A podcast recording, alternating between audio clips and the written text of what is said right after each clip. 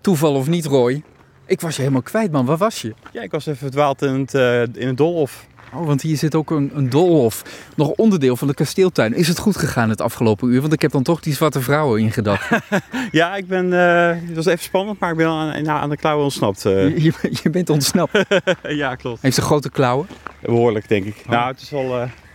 viel nog wel mee, denk ik, maar...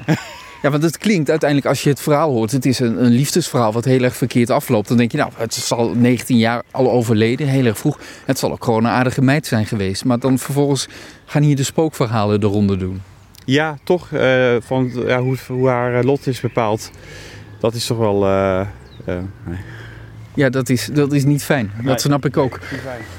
Hier komen we op een plek, een eilandje op het uh, terrein van kasteel Staveren. Hoe ver zou het zijn? Nou, een paar honderd meter van het kasteel zelf. Je ziet, ja, dat is een eilandje, dus met, met water eromheen.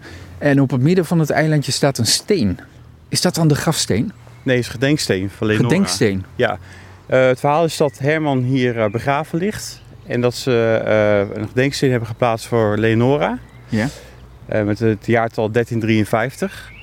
En dat haar geest hier rondzwerft op het eiland. En het idee dat hier een Staafse beek ligt met water eromheen is dat dan denken dat de geest dan um, op, op het eiland blijft. Ja, want de geest zijn bang voor water. Dus we hoeven ons helemaal geen zorgen te maken, begrijp ik nu. Ja, misschien wel na twaalf.